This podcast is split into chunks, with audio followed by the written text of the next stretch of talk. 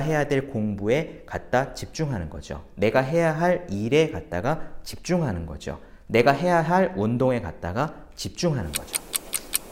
안녕하세요. 재우에서재의 한재우입니다. 오늘은 이런 질문이 하나 들어왔네요. 20대 남성분이 보내준 질문입니다. 제가 공부를 잘하고 싶은 욕구가 너무 많은데 잘 안 됩니다. 남자가 사정을 하는 것과 업무 또는 공부 성취도 사이에는 상관이 있다고 생각하시나요? 삶의 질적인 부분과 공부 성취도 면에서 이미 경험은 했습니다. 예를 들면 군 복무 시절 같은 때 우연치 않게 금욕을 하면서요. 사회에 나와서는 여러 번 시도했지만 실패했습니다. 앞으로는 금욕 카페와 유튜버들의 도움을 받아 성공해 보려 합니다. 라고 질문을 주셨습니다. 당연히 있습니다. 특히 질문 주신 분 같은 경우에는 당연히 더 있습니다. 일단 이런 질문 주신 것 자체가, 이런 고민을 하신 것 자체가 내가 걱정을 하고 무언가 경험을 한 거잖아요. 이게 자주 하다 보니 공부가 안 되고 일이 안 되고 머리가 멍해지고 체력도 떨어지고 집중력이 떨어지는 경험을 직접 하셨으니까, 그러니까 혹시 이거 이렇게 하다가는 내가 일과 공부에 문제가 있는 거 아닌가? 라는 생각을 해보셨기 때문에 저한테 질문을 주신 거잖아요. 방송 들으시는 분들 중에서도 이런 고민을 해본 적이 있으신 분들께는 당연히 있다라는 답을 드리는 게 맞습니다. 우리가 전통적으로 수행을 할 때 그런 이야기들이 있거든요. 호흡 수행을 하거나 뭐 돌을 닦거나 아니면은 한의학에서도 마찬가지인데요. 방사라고 하죠. 사정을 너무 많이 하면은 호흡이 딸리고 기운이 약해지고 한의학적으로 타고난 기를 쇠한다라는 이야기가 있습니다. 양의에서는 그런 거 별로 상관없다, 뭐 즐거운 게 더 낫다라고 이야기를 하지만, 우리 전통적으로 수행하는 관점에서는 이거는 우리나라뿐만 아니라 중국식 수행이든 인도식 수행이든 하여튼 우리 몸을 수행하는 전통적인 관점에서는 지나친 방사는 모두 몸을 쇠한다, 기운을 쇠한다라고 얘기를 하거든요. 생각해보면 당연히 그렇지 않나요? 우리가 몰입적인 부분을 봐도요. 내가 일을 하거나 공부를 하거나 여기에 집중해야 할 시간에 자꾸 머릿속으로 딴 생각이 들어. 그리고 그 생각과 싸우는 동안 또 에너지를 많이 소모해. 그래서 방사를 하고 나면은 내가 공부를 하거나 일에 집중하고 싶은 마음이 이미 사라지고 없어. 이 사이클을 무한 반복하는 거잖아요. 자꾸 잡념이 들어. 이게 싸울까 말까 할까 말까 고민을 하느라 집중을 못해. 그러다가 못 참고 방사를 하면은 그 다음에 기운이 떨어져서 자고 싶어. 공부하기가 싫어. 이 사이클의 반복이잖아요.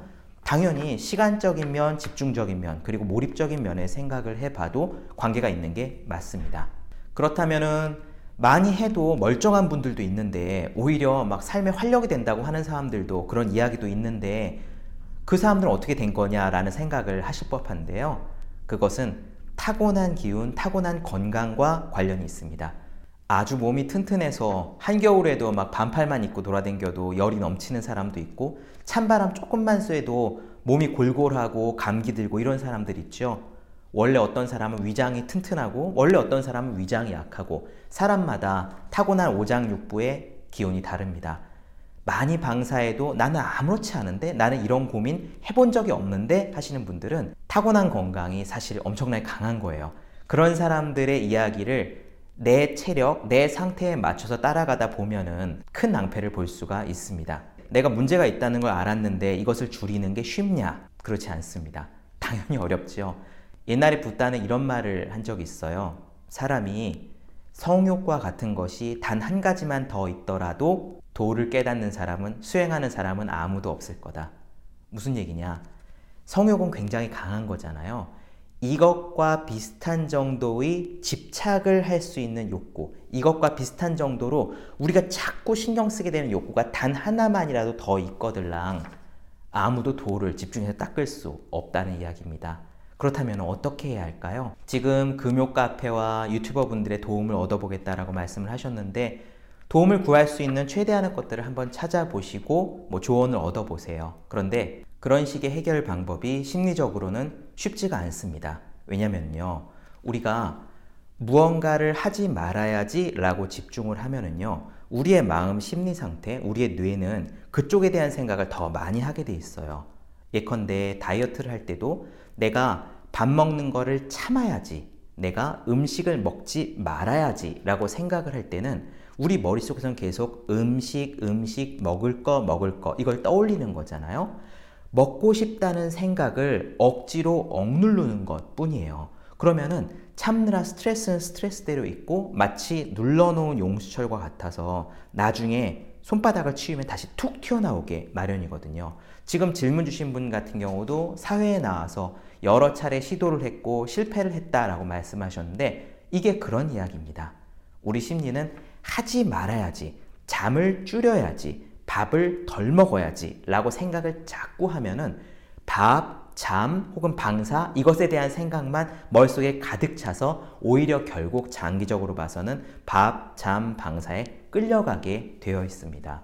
그러면 어떻게 해야 하느냐? 오히려 좋은 방법은요.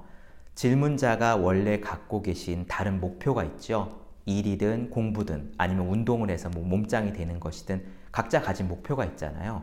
그 목표에 여러분이 가진 주의력을 최대한 집중하는 것이 훨씬 유리합니다.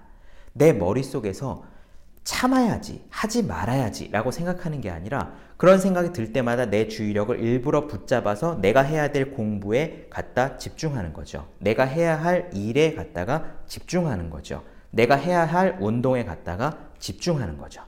주의력을 하고 싶지만 참아야지 라고 가는 것이 아니라 이 생각이 들 때마다 아예 이쪽 생각을 하는 대신 내 주의력을 붙잡아다가 지금 하는 일에 집중하는 것, 주의력을 붙잡아다가 이쪽으로 돌리는 것이 오히려 나은 방법입니다. 그래서 금요 카페 같은 데서 도움을 얻고 조언 얻으시는 건 좋은데 만약 해보시고 나서 오히려 하지 말아야지라는 생각이 너무너무 가득 차 있으면은 그 반작용으로 인해서 사람의 마음은 더 끌려가게 되어 있다는 것 꼭 명심하시고요.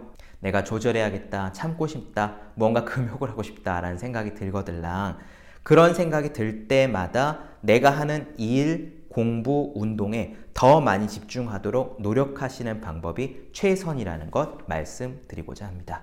재우의 서재 오늘은 여기까지 질문에 대해서 답변 드리겠습니다. 감사합니다.